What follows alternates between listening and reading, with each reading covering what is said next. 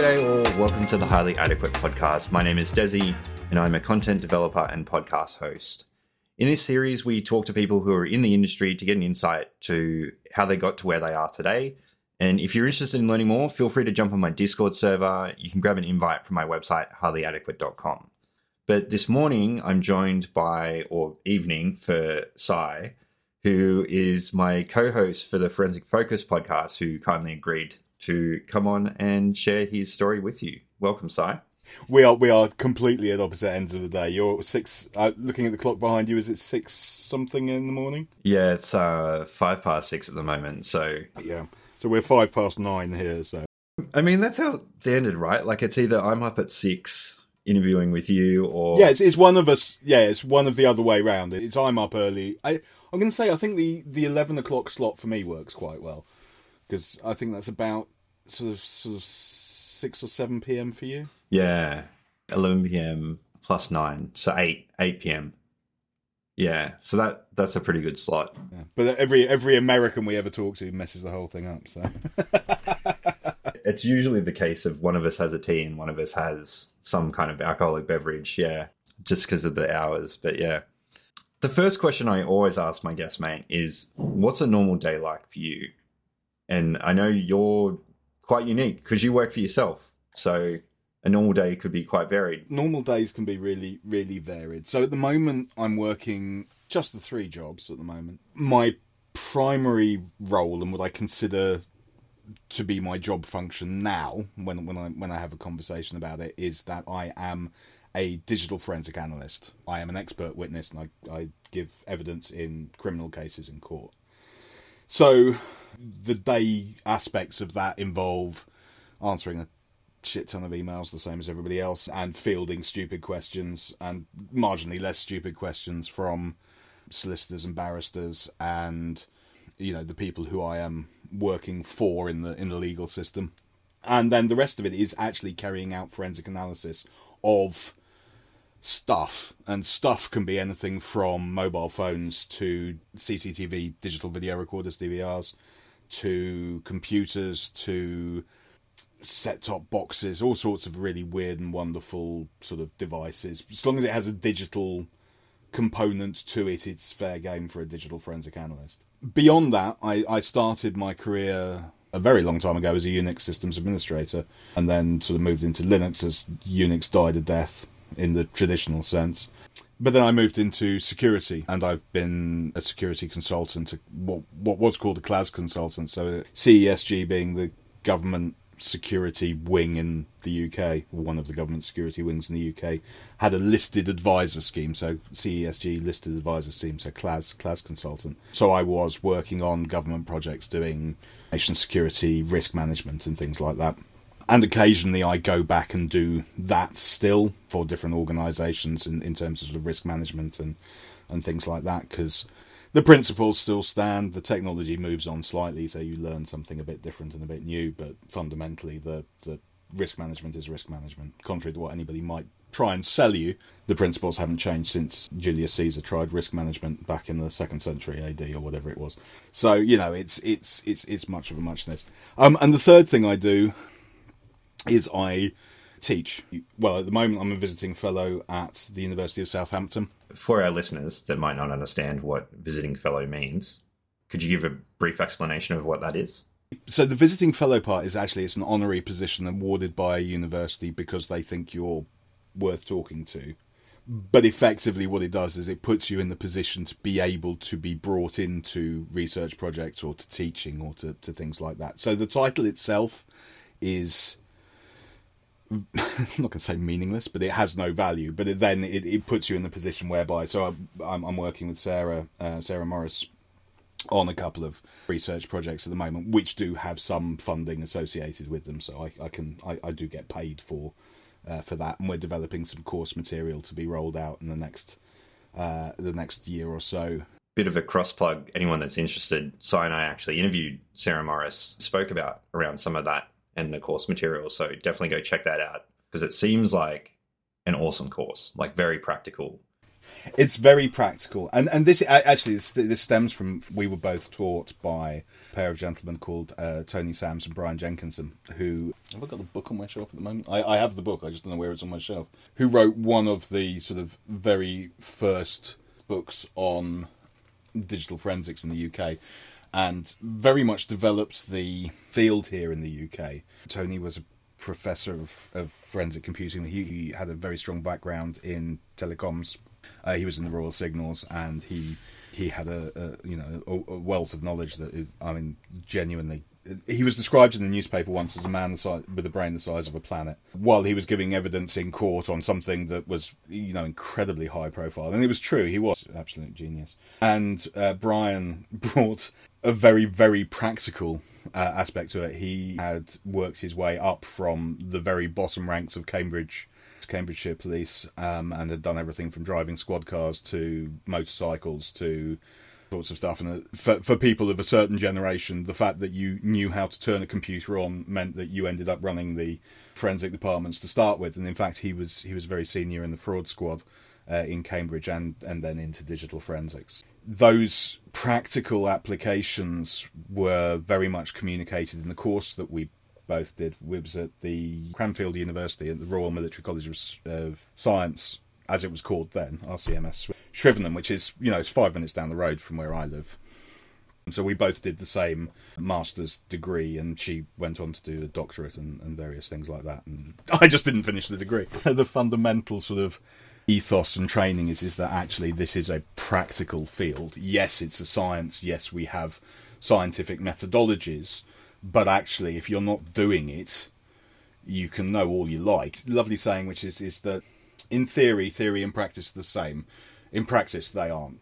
It is absolutely true. When when the rubber meets the road, things are not quite the way that they should be, or that you have been taught that they are. And to actually have a lesson from somebody who has experienced it and has fa- faced those problems and has had that, you know, real world standing up in court and giving evidence kind of thing is actually really important. So we try very hard to bring that to uh, to a student, and we get people who are both you know new to the field and also some some more seasoned examiners who are looking to improve their technical skills. So it's it's a, it's a very interesting mix in, in these courses. So um, so yeah, we're really excited about it, uh, and we are certainly hoping to um, to corner the market in slightly cheesy but real world based scenarios. So I guess pivoting off your comment there about not finishing a master's degree, what was your education like? Like, did you go to and do a, a bachelor's degree first, and then finish that get into the workforce and then do masters and so to give hope to all of those people who are currently not doing very well i left school with a reasonable set of a levels so the, the university entry exams in the uk for, for anybody who's not familiar with a levels. I got two b's and a c which didn't get me into my first choice of university because they wanted straight A's, and that just didn't happen. I was rather sick of school at that point in time, so my attention span had had somewhat slipped, um, and there were more interesting things to do that involved drinking, smoking. And I ended up, I went to the University of Edinburgh and I actually read computer science and artificial intelligence for a while.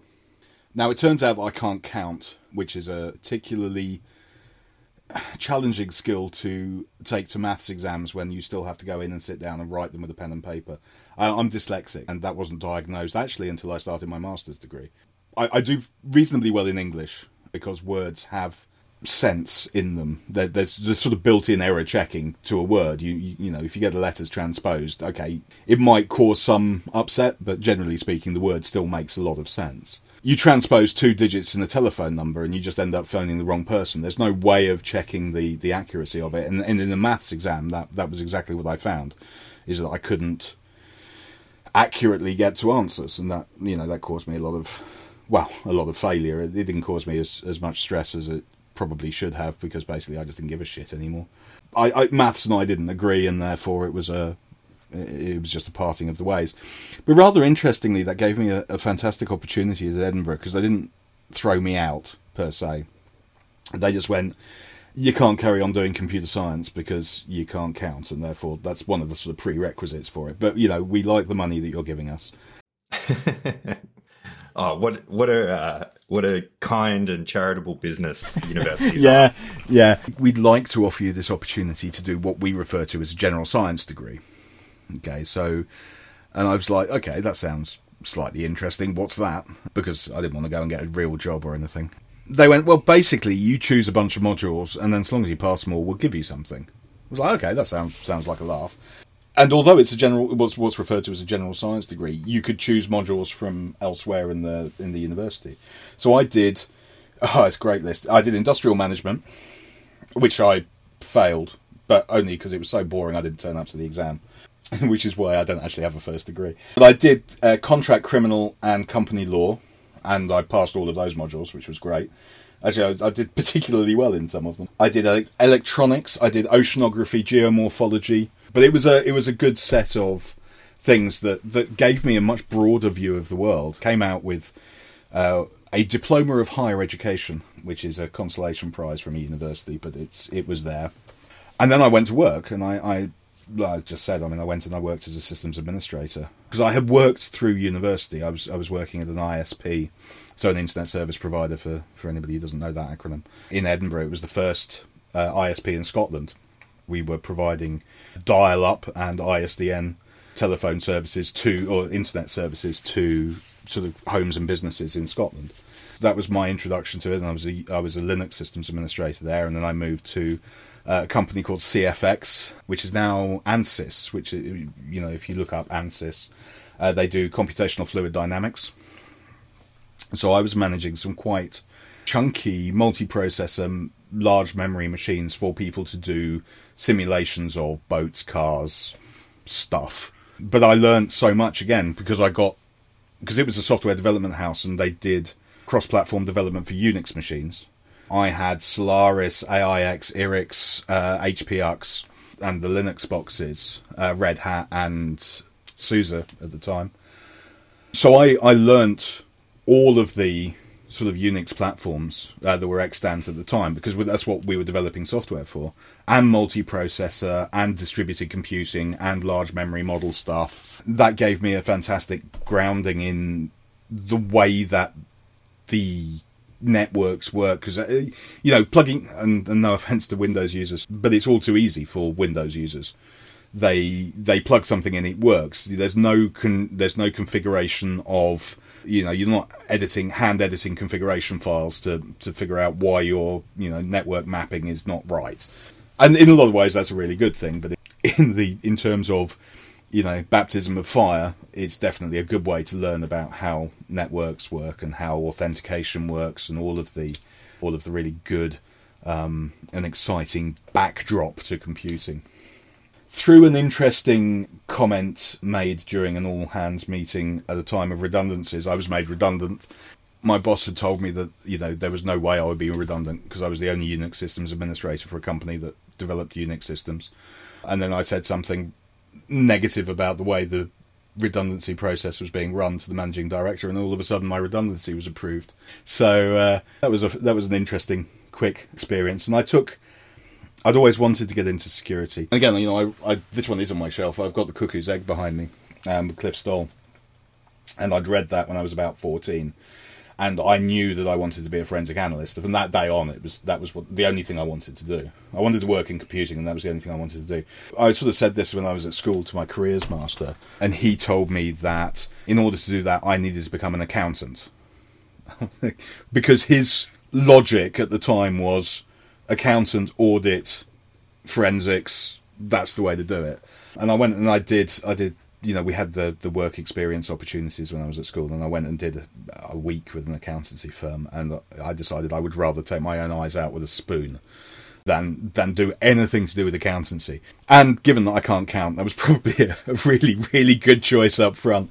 When I was made redundant, I got uh, I got a pretty chunky payout actually. I mean, I got over a year's salary in a lump sum, tax free. You know, so I went and I spent it, and I I sort of went into security more to start with, and I went off and I got uh, I was an ISO, well, what's now ISO twenty seven thousand and one, uh, was ISO double seven double nine back in the day, or BS double seven double nine, so British Standard double seven double nine for information security.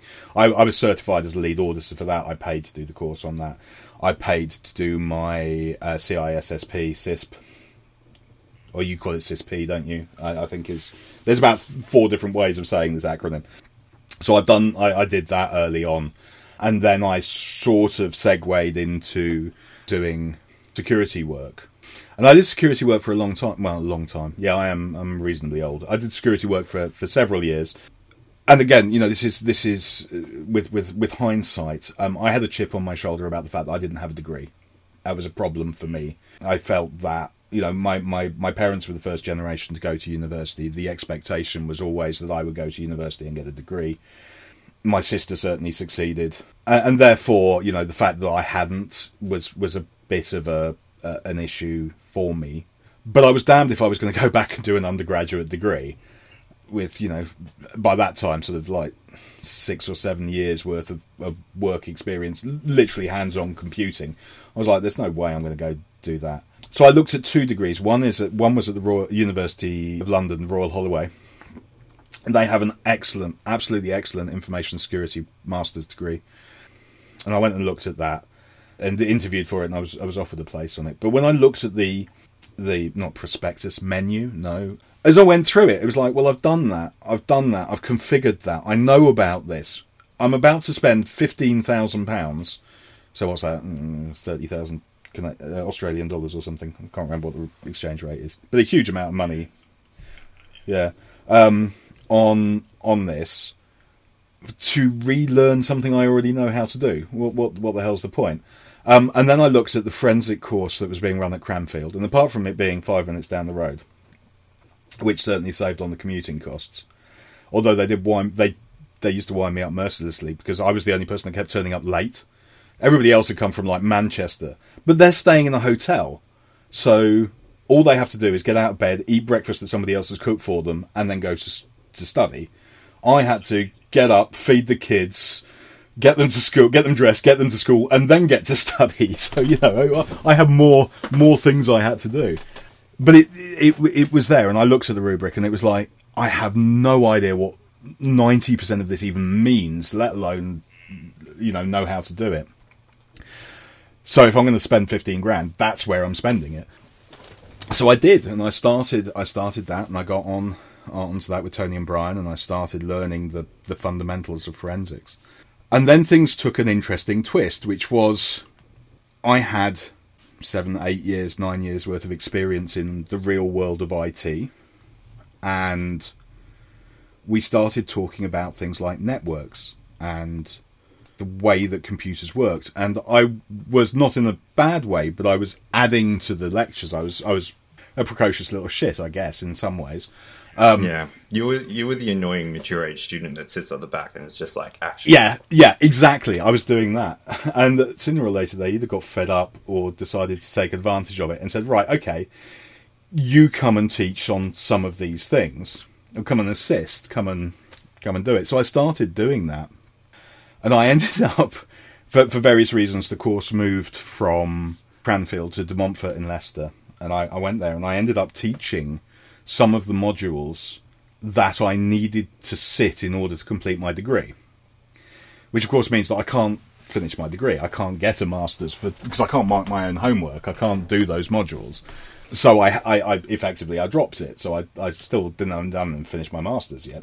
You've beaten the system. That's like what I'm what I'm hearing is you didn't you haven't done any degree and now you're a lecturer and which is like people who get into academics, that's their goal is to like be a lecturer and, and research and that. And you've just done that without completing anything. I was I was working at Warwick University uh, previously, and again we spoke with one of my former students uh, a few weeks ago, Gav. Technically, I was an assistant professor.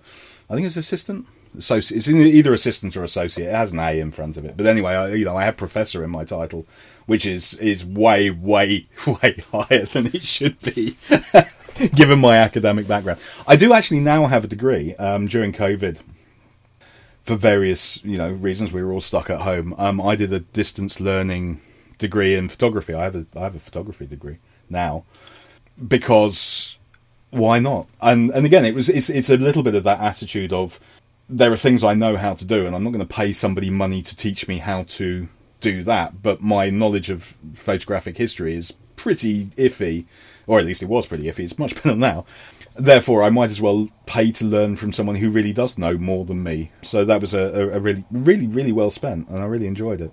That's the the thing. And then having started doing the forensics, I got a call one day somebody knew that I was doing it and recommended me to someone else, and I did a case, and I actually did very well in it. I so I, I again, you know, something you know, but your listeners may not, is that I I predominantly do def- defense work as a forensic analyst. So prosecution will build a case, and then they will bring it to court, and everybody is entitled to a defense, and I will provide that defense. Now, nine times out of ten I agree with the prosecution and the person is guilty.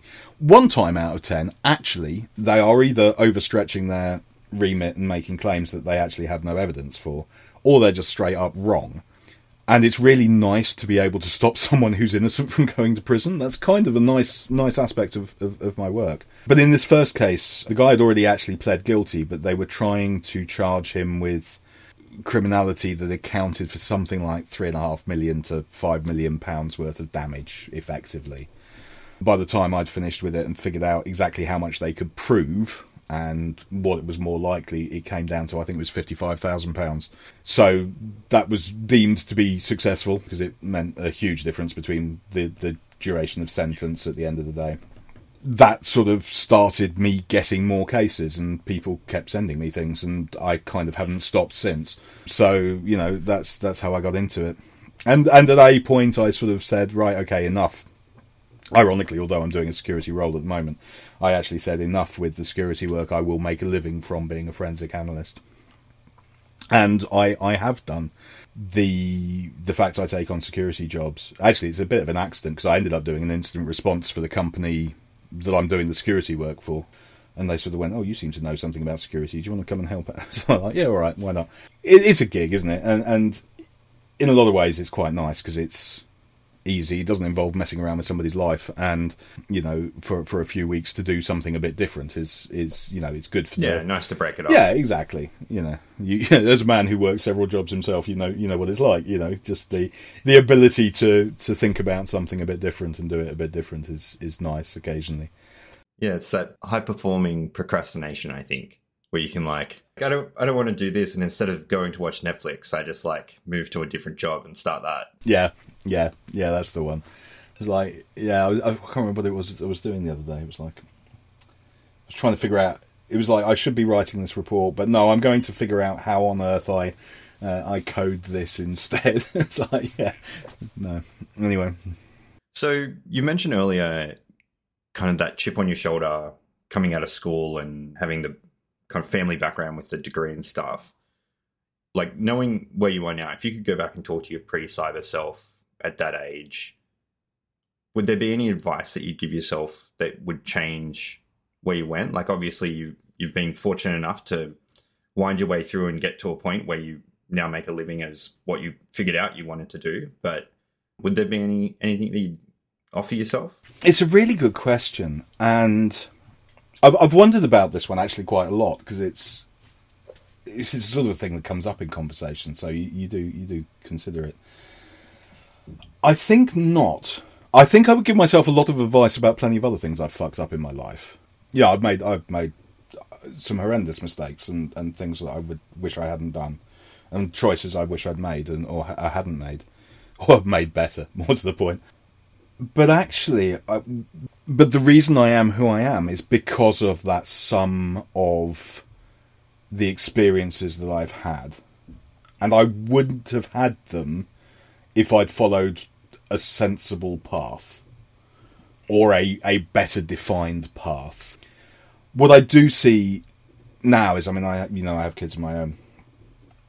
I wish that the concept of an apprenticeship, degree apprenticeship, had existed when I was doing it because that's what my son is doing, and he he's really doing very well from it.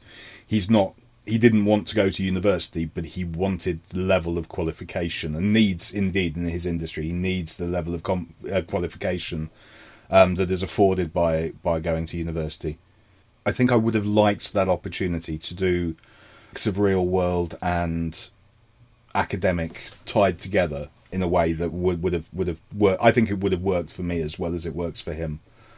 Although he hates going into London to go to university, so I was recently in London and, and got to visit you. It would be a bit of a trek if you were doing that.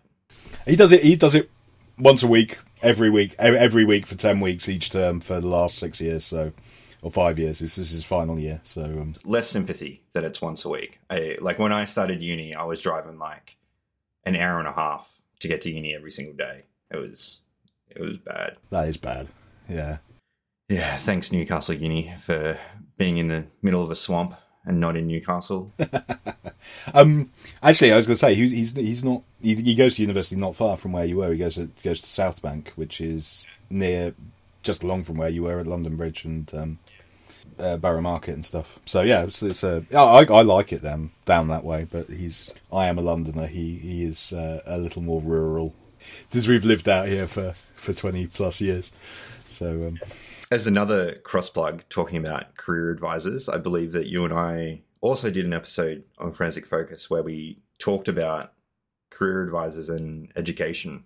Um, Yeah, well, we've done we've done a couple of conversations about education actually. Uh, the I mean, the most recent one was with Gav and Salim, which was was really good fun. I really enjoyed that. I, I mean, astonishing that we've managed to pull two people who actually work for the same company and who knew each other. and we didn't even know that before we kind of invited them both on. Well, like, like you, you guys both, and they both work in the same team as well, which was surprising.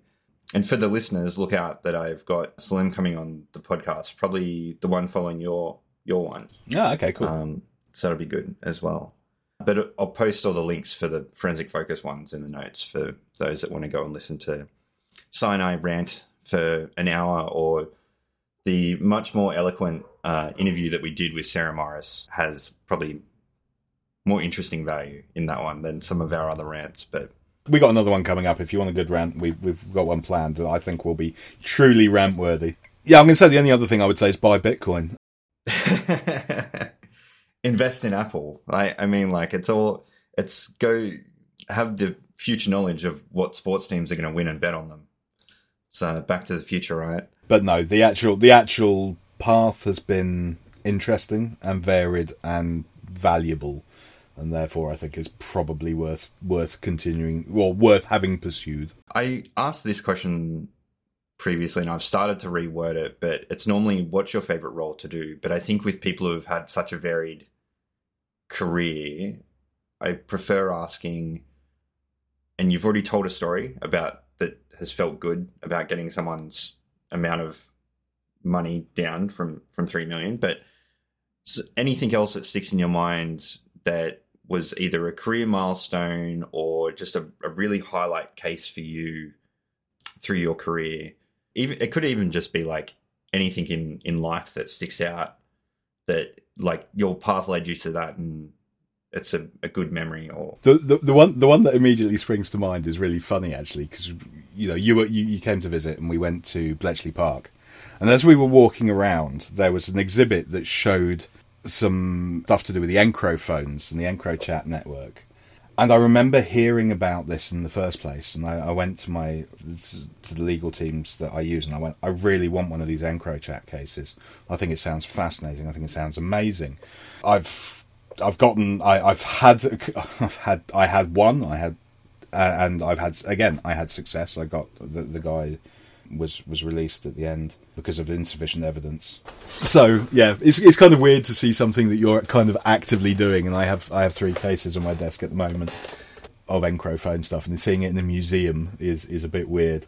But but you know a career a career defining moment definitely. I think for me, I mean there's, there's all sorts of things that are really nice, but actually fundamentally the best thing that we can do as human beings is to pass on knowledge, pass on skills, pass on passion for an industry, pass on a set of ethics that we believe in, and to see some of my students who have graduated with you know first class honors upper to second class honors degrees going on into industry and taking with them some skills some passion um, and some ethics i think is is really wonderful.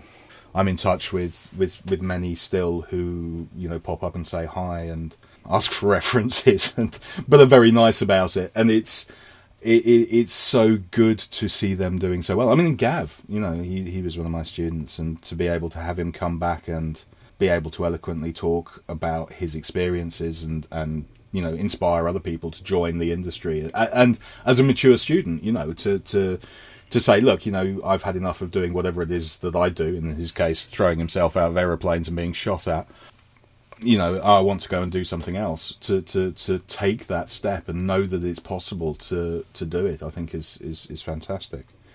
So I think that I think I think you know watching everything about teaching is one. Well, no, everything apart from marking about teaching is wonderful. Marking's a pain in the ass, but the being able to talk to people, being watching them get it, you know, if, especially if they've been struggling, all of a sudden it dawns. You see that that realization across their face that they do actually understand what you're talking about and it does make sense is is, is a wonderful thing to see. So I think that I think that's the, the, the real highlight for me. And and one I hope to continue going forward with is is is a is a wonderfully repeatable highlight because each year you get new fresh faces and you get to, you know, set them challenges that push them some of them perhaps a little further than they'd like to be pushed, but you know, you, you get to do that, and it's a real privilege to be in that position to do it. And um, yeah, really exciting opportunity to to see. And the other, I'm going to say the other thing about students is, is I invariably learn probably as much back from them in any given year as I as as, as I impart to them. Certainly about the modern world compared to yeah okay I'm an old fogey fine um, but it is it, it is true that you know especially in forensics, you know, we, we talk about looking at the way that people use computers and the way that I use a computer and the way that you use a computer is different already versus the way that a 12 year old or a 13 year old or a 15 year old or an 18 year old is using it. I mean, my kids, my kids have Snapchat on their phone, contrary to my protestations because I hate it. But when they send a snap, they don't send a picture they send blank they they cover the camera they take a black screenshot and then type on top of it which means that no data is communicated the message is ephemeral it's not saved into the chat logs and that's the way that it's being used. And unless you know that you you have no hope of getting any evidence out of this whatsoever. And it's stuff like that that you know without without actually engaging with the next generation you'll never figure out so it's yeah, it, it is it is fascinating and exciting um, to do that. So what about passion projects, cyber or otherwise? I know you're keen photographer. I don't think I knew that you had a degree in photography, but I knew you were like had like an old camera and you, you enjoyed going to take photos. Yeah, so so photography is, um, and it, it's an interesting one. I mean, I, I have always been in, interested in photography, and um, I've, I had a camera for a long time. But actually, it was. I heard somebody talking about using it as a mindfulness practice effectively, and some of the things we deal with in this job is not as nice as it should be. You know, we we all know that about digital forensics. There has to be a decision. It's either you drink a bottle of rum every night, and I'm not. I'm on just the one glass, or you do something for your mental health. And actually, I I kind of started taking photography more seriously for my mental health, and got into it. And then I kind of discovered that I'm actually reasonably good at it, or at least I'm reasonably good at picking a decent photo out of the 500 I've taken and then pretending it's the best one, that, you know, it's the only one I took. I, I sort of started to develop it more, and no pun intended in the uh, in the developing part, but I for the the young people listening, you used to have to develop photos; they weren't just digital. I have a collection of old cameras. I am, I mean, really old. The oldest one I have is shade over 110 years, I think, uh, yeah. which is a, a, Kodak pocket camera, uh, World War World War One era, era camera. That's that's the oldest one I own, and then everything from then up to, to the, sort of the, the, latter generations of film cameras before uh, before we switched to digital. And I've I've shot most of them, if not all of them, with at least one roll of film, and then and I do develop myself. I you know the, not taking the pun too far, but if it's black, I I can do black and white film quite successfully. So I do I do develop my own black and white film, and, and less less recently I've gone I've gone back more to doing digital because at the end of the day you still I don't have a dark room, so for me the final process of any any sort of film developing is to then take a photo of it and put it into a computer, which kind of takes the the whole point of doing it out away. And I have found a dark room in Oxford, so I might I might go and try a, a bit more and see if I can get something printed. But yeah, it's it, it's it's something that I do do. Apart from that, we had a long conversation previously in the podcast that we've already mentioned about programming. I mean, I was taught programming at university before they threw me out of the computer science course, and I learned C. Uh, and I also learned Prolog, which is of no use to man or beast. But my tutor was the guy who invented it, so I wasn't allowed to say that at the time. You would have been made redundant from that course. Yeah, that's it. I would have uh, I would have been made redundant from that course, and they wouldn't have wanted to keep taking my money. So I learned that uh, years ago, and then you know, as a Unix sysadmin, I sort of I can I can do shell for simple stuff, um, and I can do Perl for slightly more complicated stuff. But I actually would like to be a little more proficient in my programming skills because I do think that's one I do think is actually holding me back from realizing some of the ideas that I have. My wife keeps telling me that I shouldn't waste time on it, and you know, given the cost of me per hour now, I should outsource it to somebody somewhere else, We're probably in Eastern Europe or India, um, for you know bang per per you know price val, value per pound um, of of time. But I think personally, I'd rather learn it and implement it myself than have to QA somebody else's stuff. So yes, I, I did buy that that Python course that you s- suggested. I think it was Code Academy, the 100 Days of Python Bootcamp. Yeah.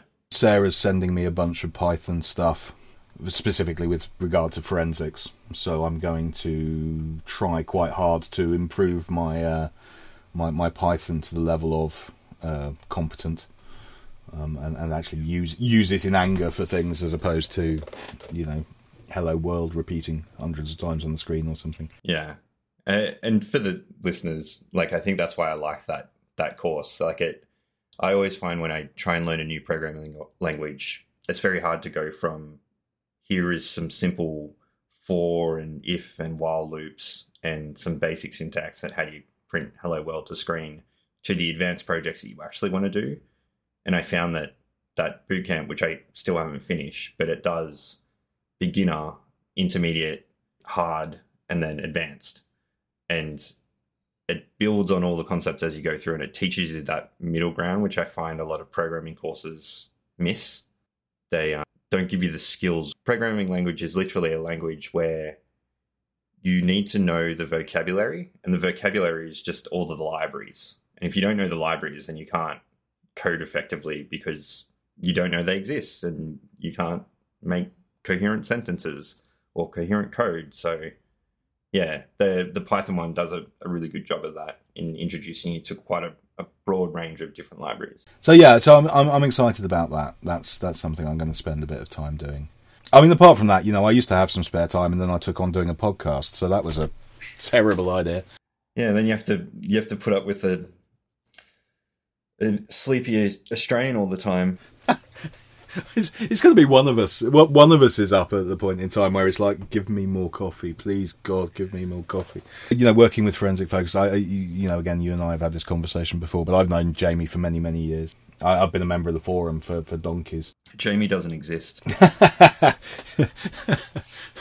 I'm convinced that Jamie is just is Jamie is just Si. Yeah, it's just me typing in the in in in a different window we've tried to get Jamie on the Forensic Focus podcast before. I've never seen a picture of him. And the only com- communication that we've had, oh, actually, I think we might have had a, a call a couple of times that he's been on. But generally, it's just typing through Discord and it's like the Forensic Focus icon. And it, his name on Discord is Forensic Focus. So it's just like, what's what was the guy from um Charlie's Angels? Yeah, there's that... just, just uh, hear him over the phone. That's it. Yeah. Yeah, Jamie is actually a, a Chat GPT implementation. I don't know how to tell you this. Um, I think I think he'd be quite happy to be thought of as that. It's pretty believable. you are not having seen him, I can kind of, or not having met him in person, I can kind of understand. You know, given that you are a continent away. Um, but Zoe, who's in London, it was like, yeah, and his hemisphere. Zoe, who's in London, has never met him. Um, it was like, okay, this is this is a bit much. Whereas I've had dinner with him multiple times, so it's a bit weird. Uh, but I haven't seen him for a few years, though. To be fair, so um, he may have may have replaced himself with an AI by now and uh, and just a simulated Jamie. Yeah, when when Si said he's had dinner with him, it's just Si sitting at a table with a mirror on the seat, and it's that split. It's that split personality that just like talks to each other. You can imagine the camera just panning between the two. Yeah, yeah, that's the one. One with a slightly Scottish accent.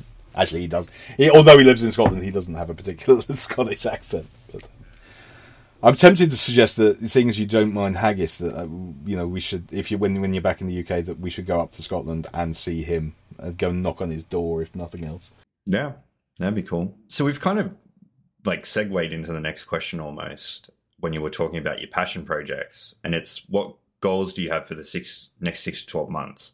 Now, is there any other goals that you have career wise, kind of life wise, anything else that you're aiming for? Yeah, so I I'm going to say partially because of the inspiration I found within the hardly adequate Discord server. Um, I actually went back to the gym for the first time in a very long time today.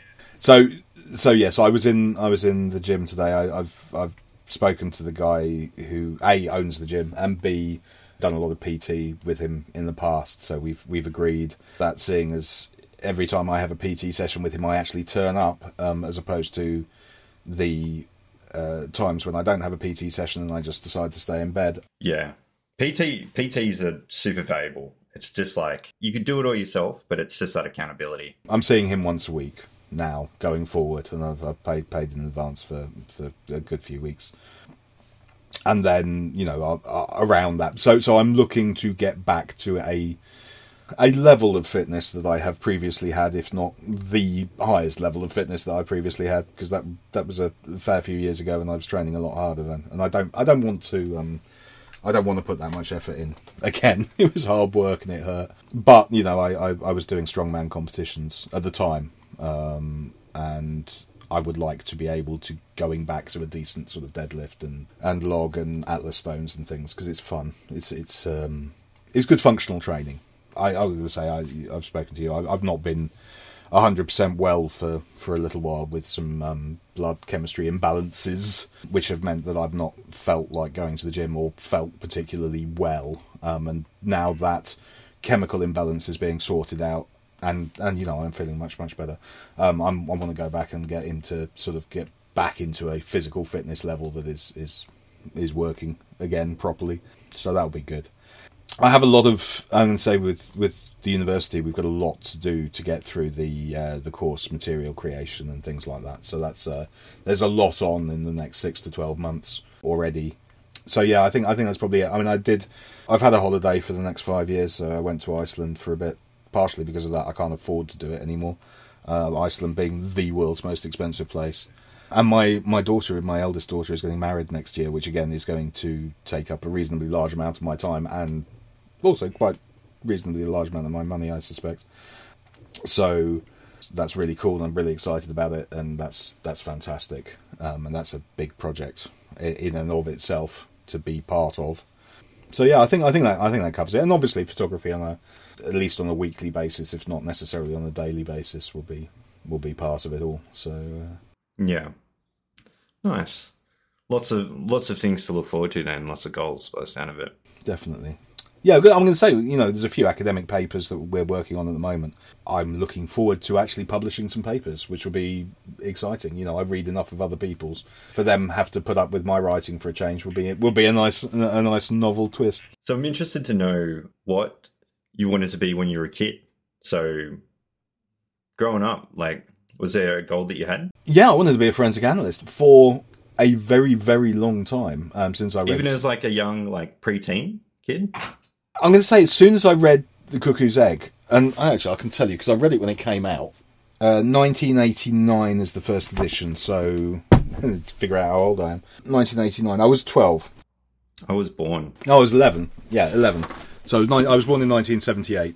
So 1989, I would have been 11. So yeah, since I was 11, I wanted to be a forensic analyst. That's really cool. It's been a, it's been a reasonably tortuous route to get to it, but I mean before before that, I knew that I wanted to do something with computers. I just didn't know what.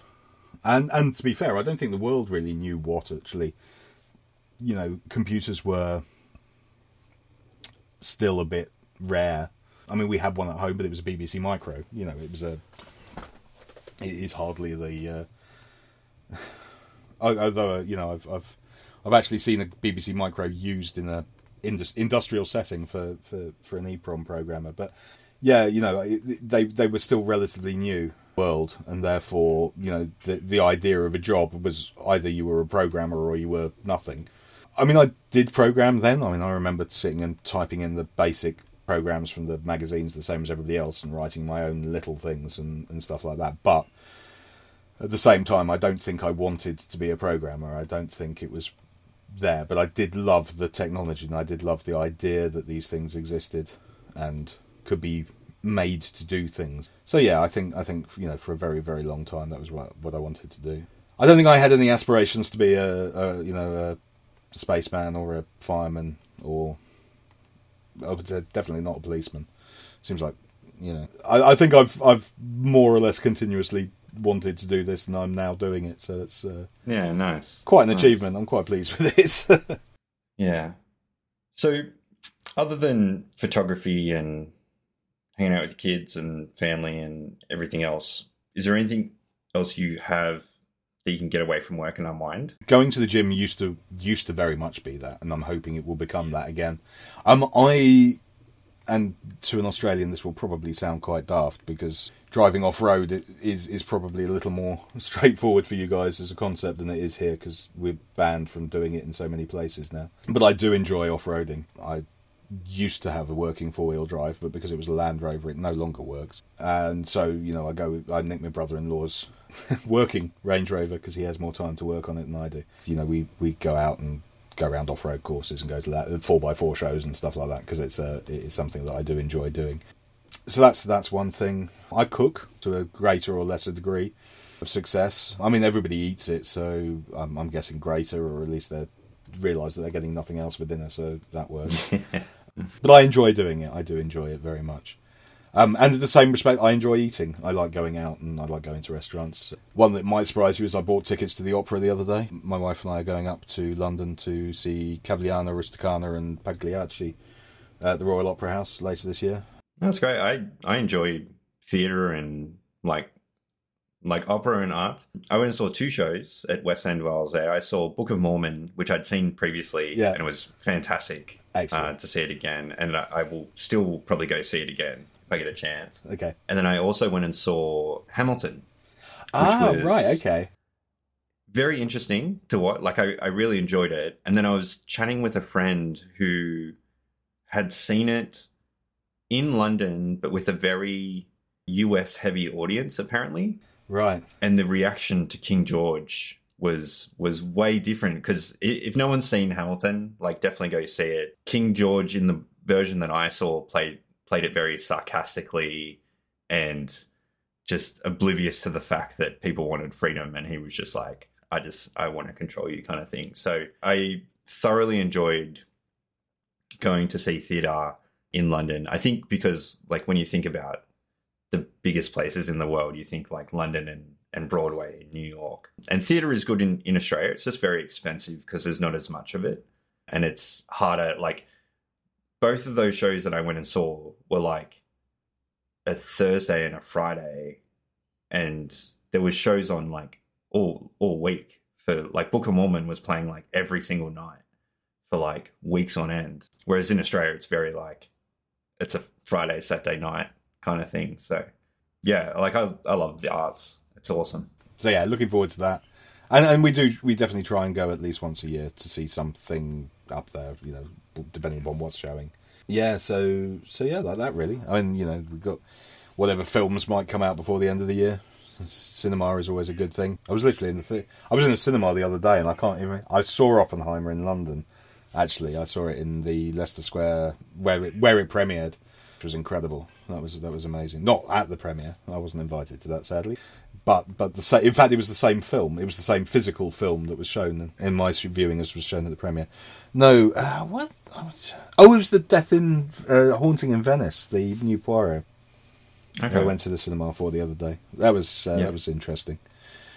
I think I think I'll leave it at interesting. I'm not sure Okay. how quite how I feel about it. It was it was it, good few jump scares and stuff. It's I don't feel that it necessarily captured the either the spirit of Poirot or the spirit of Agatha Christie, but you know that's a a personal opinion. As a film, it was perfectly acceptable. There's no no complaints there. But yeah, we'll see what else comes out before the end of the year.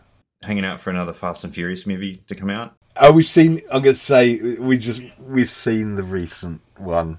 I have a guilty pleasure for Fast and Furious movies, eh, which is ridiculous because, like, I, I really like good cinema, but it's just that that trashy, unbelievable. Like, the fact that they went to space in one of the movies is in a car as well is just like insane. You've got to you got if you're doing it, you have to do the drinking game with it, which is you have to take a shot every time they say family.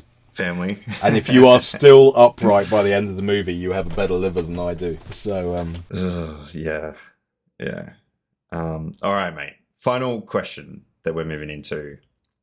What recommendations do you have currently for people that are outside the industry and considering a change? So they're not like in cyber or in security and they're thinking about changing. first of all, it's totally doable. That's the. It's not a recommendation, but it's just a simple statement. This isn't. This isn't rocket surgery, okay? The the joy.